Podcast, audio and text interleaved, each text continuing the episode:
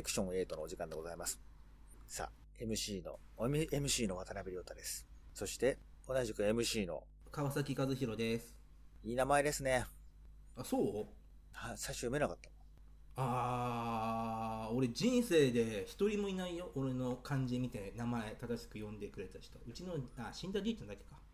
だってね、だって、1っていう字にさ、うん。公って字でしょ。それ絶対最初わかんなくて、カツカツって読んでるから、この1っていうのがカツって読むんだろうなと思ったけど、あの、公って字がヒロって読むなんてわかんなかった。結構キラキラネームっちゃキラキラネームだよね。初めて言われた、そんなこと。キラキラネームなの？だってこれ、縦書きしてたら川崎ハムにしか読めないよ、俺ら。俺、小学校の時のあだ名がハムだ。そうそう川崎がちょっと棒線の伸びた感じがして、川崎ハムだよね。あのね、キラキラネームっていうよりもね、あの、古い辞書だと、うん公って漢字はね、ヒロって読むって、人名になるとヒロって読むって書いてあるへえ。の。うん、昭和初期の辞書だと思ってた。優秀正しい家系だったりするの？僕の名前父親がつけたんだけどうん。なんかね僕のじいちゃんが養子なんだよね養子もらってる家だからそこそこ由緒はあった家らしいんだけどね、じゃあ、じゃあもしかしたらその、その川崎家を辿っていってもこんなになんか、揉め事をかん、あのね、抱えるのが好きっていうのは別の遺伝子でどっかからもらってきてるかもしれないけどね。サラブレッドなのね？揉め事に関してはそうそう早く言わないと、急に急にサラブレッドって言われても、あれ、そんなに締まってたり、足早かったっけ？なって、みんな勘違いするから。物事に関してはってすぐ言わないと。僕、サラブレッドなのねって言ったら、俺、俺おかしいなって。かろうじて人かなと思ったけど、みたいいや俺ハイブリッドって言いそうになってあ違う違うわと思って。まあ僕の話僕の家系の話はねおいおいしよな。はい、そうですね。うどどっかでやるよ。実はですね、今回、うん。あの、前の放送で、な、なんかやっぱり、引き際をね、ちゃんと見つけたいという話があったんで、引き際を意識しながら、最近私がね、うん。ちょっと、オセアニアデビューしたんですよ。その話についてね、ちょっと、いろんな学びがあったのでシェアしたいなと思っているところでございます。実はね、オーストラリアに行ってね、その、非常に学んだことがあったんだけど、やっぱりね、日本人、まず一番思うことはね、日本人はね、外人というと、うん外人イコールアメリカ人だと思っていませんかっていう感じがしちゃった。ああはいはいはいはい外人ってこうだよね、みたいな。外人で、まあなんとなく、まあベトナム人、中国人、韓国人とかは区別してるけど、白人系の外人のことはなんか、ひと、ひとくくりに外人と囲っていませんか？外国人と、みたいな。そんな、そんな感じしない？ちょっと自分の中で。あーアジア系はねあんまりなんか同胞って感じがするけどね。なんか。あ、本当？別にそんなことも思ったことないけど、俺は。あれ思わない？なんか顔似てるじゃん。背格好似て顔るじゃん。顔似てるけど、同同胞は日本人には思っても外国人は外国人でしょって感じがしちゃうけどね。あそうあの枠で考えるんだったらああアジア人枠じゃんうちらもあんまりいや、だけど例えばオリオリンピックとかさ、そういう、なんていうの、サッカーとかいうときにさ、別にさ、なんか、アメリカと、なんか例えばベトナムとか争ってても別になんかついついベトナムを応援しちゃうなとかそういうことはない感じするけどね。外国は外国だしみたいな。日本が戦ってればなんか親近感はあるけど、どっちが同胞みたいな、そんな、なんか引きしちゃうなみたいなのは特にないな。あまあスポーツになるとね自国をひいきしちゃうんなか自国と自国以外っていうのはなんかあんまりその、同胞だからみたいな、よく知らない白人の国より同胞を応援しちゃいますみたいな、そんなんちょっとないな。逆になんかそれ差別とは言わないけど、ちょっと逆にそういう、ちょっと差別的な感じがしちゃうけどね。あそう？同胞ってことなんか逆に何かどっかを排除してるんじゃないの？みたいな感じがしちゃうんです。自国と他国はわかるけどさ。まあまあまあ、それ置いといて。話が、トピックがズレズレになっちゃうから、引き際全然わかんなくなっちゃう。いやまだ引き際はまだ来てない来てないと思う まあまあ、まだ来てない。はい。で何がまだ来てないか大丈夫大丈夫そうやってね、やっぱりね、あのオーストラリア人ね、やっぱね、テンション低いんですよ、アメリカ人に比べると。へえコアラを見に行ったんですよ、私は。コアラとワニと、他とその他の生き物。その時のサファリパークの人と、ものすごい必要最低、観光しに観光に行ったの？そういう時間があってもいいじゃない。そしたら、なんか必要最低限の声で、落ち着いて喋ってるぐらいなわけ。アメリカ人とかだったら、はーいって感じでみんな元気みたいな感じで。言うね、言うね。そういうはなんかテンションに絶対来るんだけど、パークの人とかもなんかたくましいだけで、なんか声大きいわけでもなく、普通に必要なことを必要な風に話しますっていうだけで、アメリカ人でなんかアメリカ人の中で最もおとなしい人たちみたいなのがなんか、より集まって暮らしてますみたいな、そういう印象を受けたぐらいな感じがして、いちいち人が来たからって手振ってみたいな、わーみたいな、そんなのもなくて、なんかがあったからガッツポーズみたいな、そういうアメリカ的なものがなくて、街の作りとか、そういうのはやっぱりなんかまあ同じ、ほとんど同じって感じがするんだけど、なんかね、やっぱり気質っていうことに関してはアメリカとは全然違って、外なんかアメリカもオーストラリアも一緒みたいなもんで、みんな外人みたいな、西洋みたいなところでくくってるかもしれないけど、アメリカっていう国が逆に特殊なんじゃないかなって思ったね、改めて。アメリカに近い気質の、なんかこう近くに来て、え？いきなり、はいみたいな感じで話し込んだり、初対面の人にいきなりジョークみたいなのを言って回ったりとか、アメリカ人に近い人なんて地球上探しても関西人ぐらいしかいないと思うよ、俺は。そう、一回アメリカ人がやってるスタンドアップコメディを日本で見たんだけどさ、うん。もうなんか、すごいね。あの客客の人もさ、もう、うんばガンガンアイディア出すしさ。で、ステージやってる人もさ、ガンガンガン振ってくるしさ。そうそうそう、だからその関西のなんか行き着いた関西みたいな感じするじゃん。たなんかまたま。上品な関西って感じがするね。だってもうあれだよね。言葉もちょっと半分共有してるとこもあるじゃん、あいつら。関西弁と英語なんて。どういう意味？ハワイってさ、ハワイね。関西弁でハワイってどういうアクセントになる？ハワイ？いや、なんかほら、さんまさんとかそういうのがテレビでハワイって言うじゃん。俺関西弁喋れないよ。これハワイ行ってきてんっていうふうに、なんかこういうふうに関西芸人とか言うのよ。はいはい。英語でハワイって言ってこない？よ。ハワイ。違うハワイだよ。それはなんかハワイってなんか、全然違う言葉に聞こえる。だから、関西弁でもハワイ行ってきてんっていうのもあるし、英語でも I go to Hawaii みたいな。同じアクセントじゃん。あそういうさ、なんかアクセントがあるっていうところで耳にするみたいなことも含めて、ハワイだけじゃなく結構共通点あると思う。例えば東京の人がさ、屋敷高人のことをさ、言ったら高人さんって言うけどさ、向こうの人高人って言うでしょ、うだ多分あのえ、わえわいや、わか英語んないけど、まあ、イメージ、イメージでいいんでしょ？英語の外あのアメリカ人とかが、はい、高人って言うでしょ？多分きっと。間違いなく。あの、英語のマガジンと同じアクセントで言うでしょ？マガジンと同じアクセントで、はい、高人って言うでしょ？ああ。絶対ね、関西弁。ずいぶん偏見が混ざってる気がするけど、関西弁と英語はね、6割一緒だよ。それが何？い やあのあれでも、関西弁そんなにしあなた知らないでしょ？英語の方が喋れるでしょ？関西弁よりも。俺だってあれだよ。大阪府生まれだよ、俺は。あなたは東京と生まれでしょ？あのちょっと嘘ついちゃったな。もうなんか、何の得にもない嘘をついてさ、すぐ諦めるのやめてよ。あすいません、すいません。なんかちょっとノリ、ノリをね、やろうとしたんだけどな。引き際わからなくなる前にすぐ降りました。いや、その、その発言自体が引き際分かってないよ、それ。うん引き際わかんないから、すぐ降りちゃった。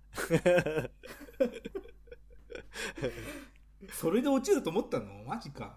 いやいや、落ちると思わないから、すぐ降りただけよ。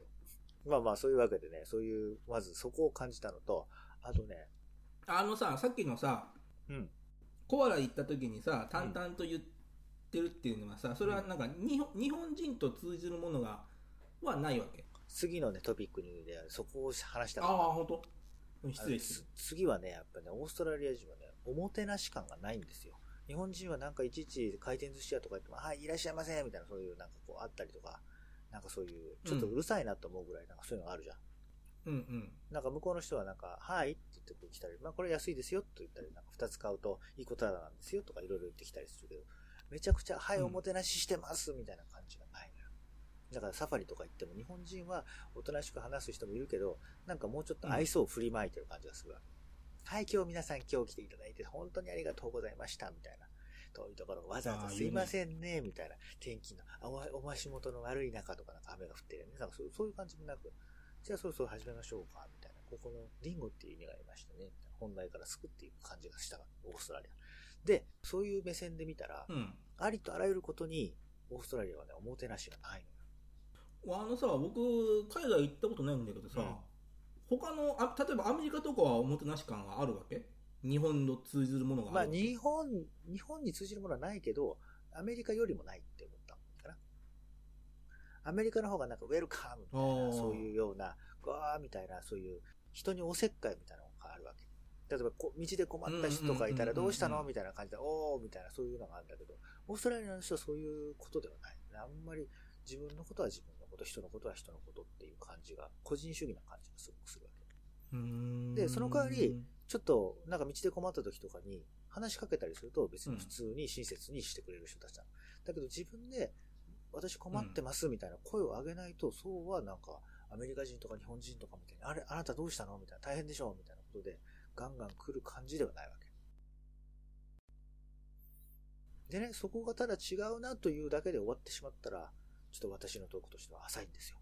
そこで思ったことがあって、そこのおもてなしのコストに日本人はどれだけコストをかけてるのかなと思ったんですよ。うんうんうん。例えば、100年前の電車みたいなの俺乗ったのよ。あ、そんな電車がまだ現役なんだ。そう、今も使われてる。まあ、車両だけだけどね。あの、引っ張るところはね、あの、昔の汽車だったりしたの変わってるけど、車両は味のある100年前に作られた車両ですっていうのが乗ったんだけど、そんなのとかでもなんかもう、昔の味をそのまま再現してて、窓とかも全然普通に開いてて、手出さないでくださいねとかいうぐらいなの。で日本だったらそんなのが、いちいちそんな中に説明があったりとか、飲み物ホルダーとかを後からつけてみたりとか、窓とか金網にして手出せないようにしたりとか、そういうようなことを絶対やるじゃない。やるね。ステッカーとか貼るもんね、危険とかって。そうそう、危険とか、なんか必ずそうそういうのが一切ないのよ。ただ単に手出したりとかしたら危ないですよってなんか最初にアナウンスするだけで、あとは知らんけど。で、電車が止まった時も最低限の補補修だけしかしてないんだ。現代チックなものは一切しないんだね。そう。それで、なんかこう、出発の合図とかも、なんか、はい、電車が出発し、日本だったら電車が出発しますとかいろいろ言って、あーって言って、なんか音楽とか鳴らして、はい、とかって駆け込みする人がいたら、はいはいはいとか言って、なんかもうすいません、駆け込み乗車おやめくださいみたいな大騒ぎして、なんかこう、いろいろ親切にやるじゃない。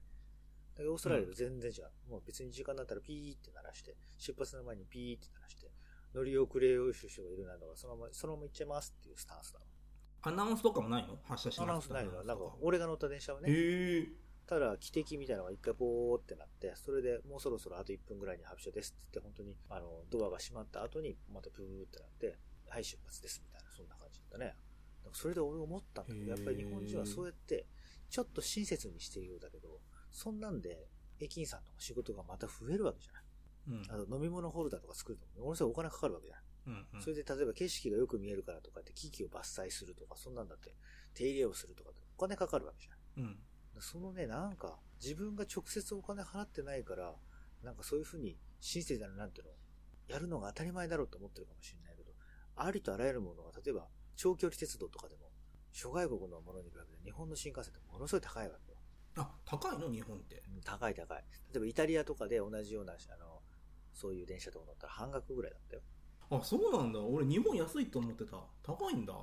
そう。だから、そうやっておもてなしおもてなしっていうのがあるから、例えば、すごくトイレが綺麗だとか、あのね、時間が絶対遅れないとか、そういうことが誇りに思ってるかもしれないけど、じゃあ時間をがたまに遅れちゃわないがために、一体、乗客はチケットをどれぐらいの金額を払ってるんですかって考えると、例えば、たまに遅れるかもしれない普通郵便と速達って言ったら、そう簡単に速達は使わないだろうって感じするじゃないうんうん。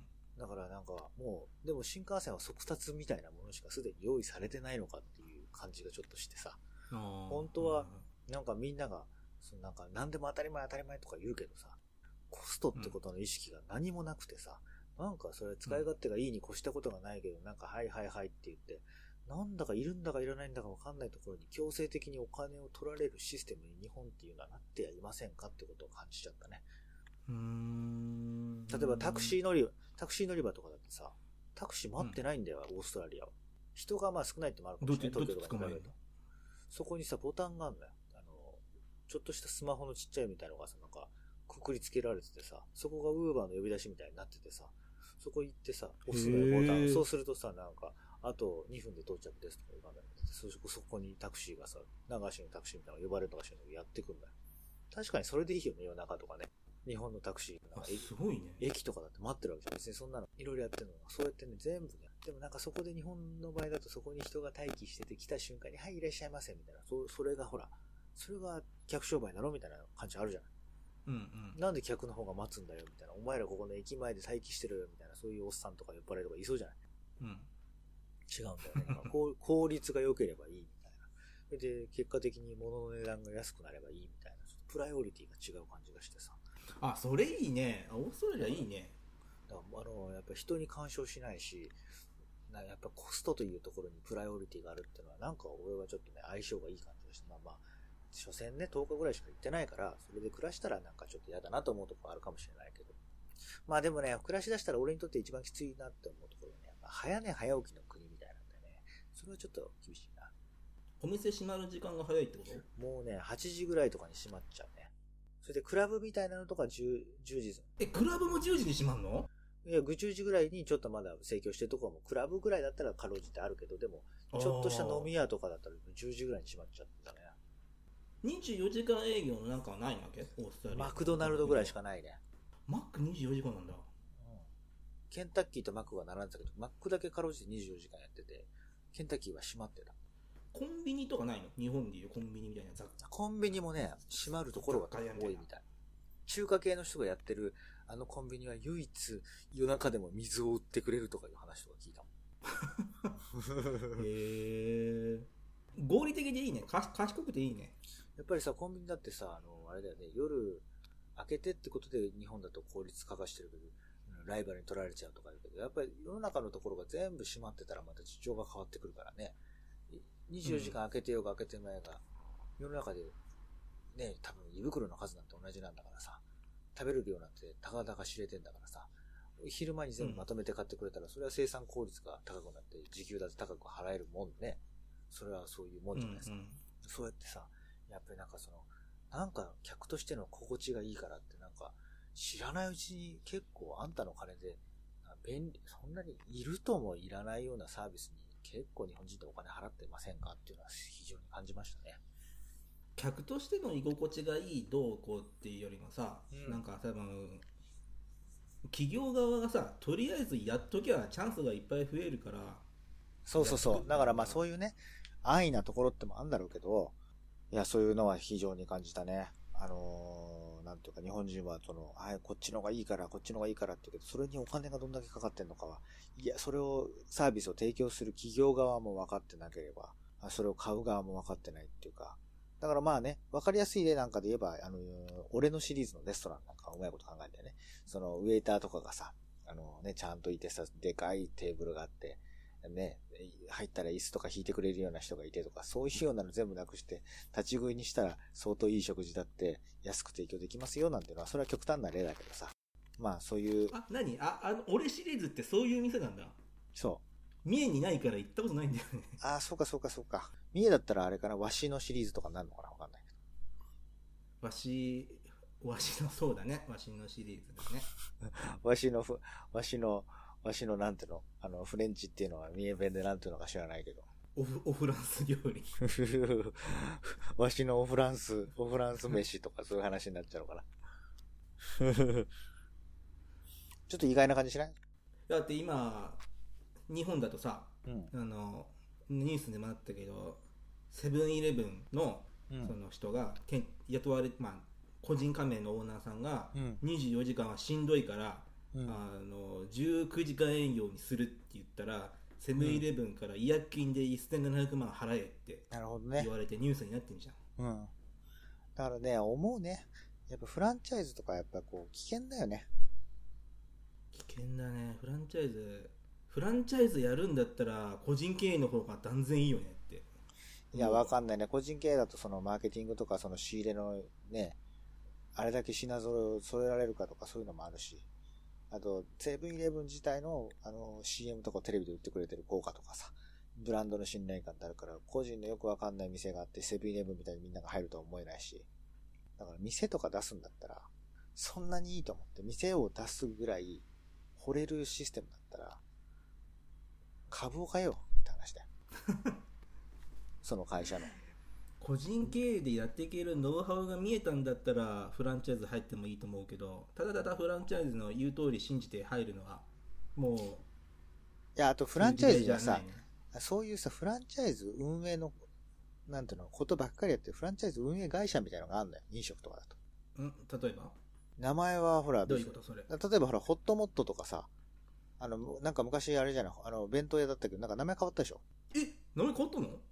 ホットモットの前になんか、ほかほかべ、ほかほか亭とかそんじゃなかったっけあれ、ホットモットの前。ああれ？別会社でしょあれだからその別会社になったのなぜかっていうと、最初フランチャイズだったんだけど、そのフランチャイズの、フランチャイジーとして、店をなんか、あの、ホットモットかなんかの、その、ずっと運営してたところが、そこで喧嘩して、独立したみたいな形になったの。あそうなんだなんかそういうそういう形で元一緒だったんだあの、そういうね、フランチャイズを使って店を運営するのがうまい会社っていうのがあるわけよ。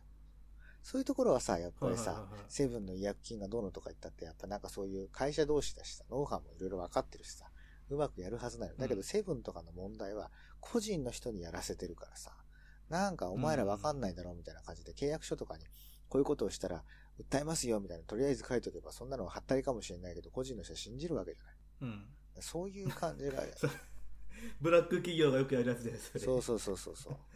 なんかこの間ローソンローソンとかも問題になってたよね。こういうことは口外してはいけませんとか言うから、なんか弁護士にも相談行ってない人がいるとか言うけど、その弁護士に相談しちゃいけないこと世の中ないからっていうね。うんなんかそういう話でさ、そういう企業とは個人を見るなり舐めて、舐めるからさ。で、もしそれが本当に伸びるって会社だったら、あの、そういうフランチャイズばっかりやってるような、ちょっとある種のプロがさ、大きく広めてくれたりとかするんだからさ、なんかそれ頭金1000万とかでお店出すなんてすごいリスキーなんだから、じゃあ1000万分株を買いなさいって話で、それ10年後にどうなってるかって言ったら、それで他の職業やってればいいじゃないっていう話だよね。うん儲けたければね。もうしてもどうしてもコミュニケーがしたいって言うんだったら違うけど、そういう気がしちゃいましたね。まあね、そういうわけで話は戻りますけど、なんか、うん引き際ってここなのひょっとして。うまいこと話落ちちゃった。今じゃ今かなもう一声欲しいっていうのもあるしなんかそれ今は今じゃ尺尺今だ 尺的な問題で、もう一声欲しいのかなって思っちゃったけど、なんか話的には落ちた感じするよね。一応もう一個ぐらいトピックあるんだけど、これがもしかしたら俺らのいけないところみたいな。いや多分ねあの俺たちいけないのはね語尾語尾。なんかさっきのはなんかシュワってなったじゃん、そうね。言い言い切ったらいいと思う。なんか言い切らないとなんかパワーあら終わらせるのってパワーがパワーがいるじゃん。終わりっていうのって一番最後に、以上って言えばいいのかな。以上って言ったでらもまあ話的には、話的にはさ、ちょっと日本のそういうコストかかってませんかっていうさ、ただ単にそういう違いがあったけど、こういうことで非常に考えましたよっていうのはいい話だったの？あの情報っていうのとその、おお終わらすっていうのは違うあまた違うの。字で読むんだったらさもう終わりってなるけど例えば会話とか音でやるんだったらさなんかこう、ある程度のエネルギーがないとお終わらないのよごめんなさいね ごめんなさいね、俺も会話本の著者としていろいろ頑張ってるんですけど、カズさんには及びませんでした。申し訳ないです。あれなんかそんなの書いてなかったっけ？いや、書いてますよ、そんなの。あなんかねとりあえずね大きな声出したら終わるよあーとか言うの。そういいの方がよかった。あのコンコンビニ経営も難しいですよねあーあ、あー。って言ってわーわー言うとりますって言ったらもう完璧だよ。だったら、わーって言った方がよくない？あそっか。わーもうさもうこれの話してる段階でもう完璧に引き際を見失ってるよね。あ、まあ、引き見せる。でもこれはエンディエンディングトーク的なもので、ちょっとそういうとこで、ちょっと最後ゆるいトークを挟みまして、ちょっと今回はちょっと早めに切ってみましょうか。わーわーわー言うとりますが。あ言、っておりますがお時間ですということでお。時間ですね本当はね、オーストラリアトピックでもう一つぐらい言おうかなと思ったのがあったんだけど、引き際のことを考えたら、なんか今のが美しいタイミングかなと思ってしまったんですね。いや悪引き際を考えたら悪くはないね。たまにはこういう回も挟んでみましょうかということでね。もう語ろうと思ったら全然語れるんですよ。大橋巨船のギフトショップのことであるとか、カンガルーが死んでいたとかね。ちょっと待ってそんなの言わないでよすげえ気になるじゃんよ カンガルーの話聞きてえわ、そんなこと言わないでよまたまたおいおい、またおいおい話していきますよ。本当本当楽しみだわそれ、え絶対言ってね考える話あ言ってねそ、そんなね、そんなハードル上げられたら、そんなに面白くないかもしれない。自信、自信を失うよ、それはそれで。気になるわ。そんな、頭に言ってよ、それ。動物好きのベクトルなのか、そのなんか面白話と思われてるのか、それもわかんないあたりがちょっと怖いわ。いや、あの、両方と両方。あ両方と動物好きだし。なるほどね。ちょっと、そんな、もうちょい。もうちょっと温度感が下がった時に話したいな。あ、本当。じゃあ、話に困ったらして。あ了解了解なんかこう沈黙が生まれそうだったら、そうそうカンガルーなんだけどって言うわ、俺。それも引き際完全に見失ってるじ そうね。まあなんか俺らなんかゃん。あ、でもやっぱでも、いいや、俺らね、やっぱね、なんか、え影響されやすいっちゃされやすいのがうんあるよね。まあまあまあ、そう、いろいろ取り込んでいきましょう。あの、いろいろ、セルみたいになりましょ取り込む起用って、うちら、あるかう。な？ああるある。だからなんかあった時に、ある？引き、引き際、引き際がわからないの血を引いているのを忘れたかっていう。あ、困った時の本当にどうしようもない時出すのはそうそうそうそう、そういうねそういうちょっとセルみたいな感じで、あの、いろんなポッドキャストの血を引いていけばいいんじゃないですか。急に不定期で配信したりとかして。いや、それは多分あれでは僕に仲があったんだよ。多分、バックアップ取ってなかったんだよ。まあまあ、そういうわけで、まあ今回もパリッと落としたんじゃないでしょうか、ということで。皆様、良いお日、あのね、日をお過ごしください。急にどうしたの？え、そういう終わり方にしてみたんだけど、ダメだったかしら？あ、そういう終わり方？引き際が分かんなかったよ。ちょっと、日はうまく決まろうかなと思って、そういうね、さあ、良い日をお過ごしくださいっていう、そういう挨拶で締めようかなと思ったんだけどね。あ、なるほどね。それは、オッケー。ちょっと、もうもう一回やろう。じゃあ、皆さん今日も、なんかね、ぐだぐだな部分、参考になる部分、たくさんあると思いましたが、カズくんがうまく締めてくださいましたね。ということで、皆さん良い日をお過ごしください。はい、お過ごしください。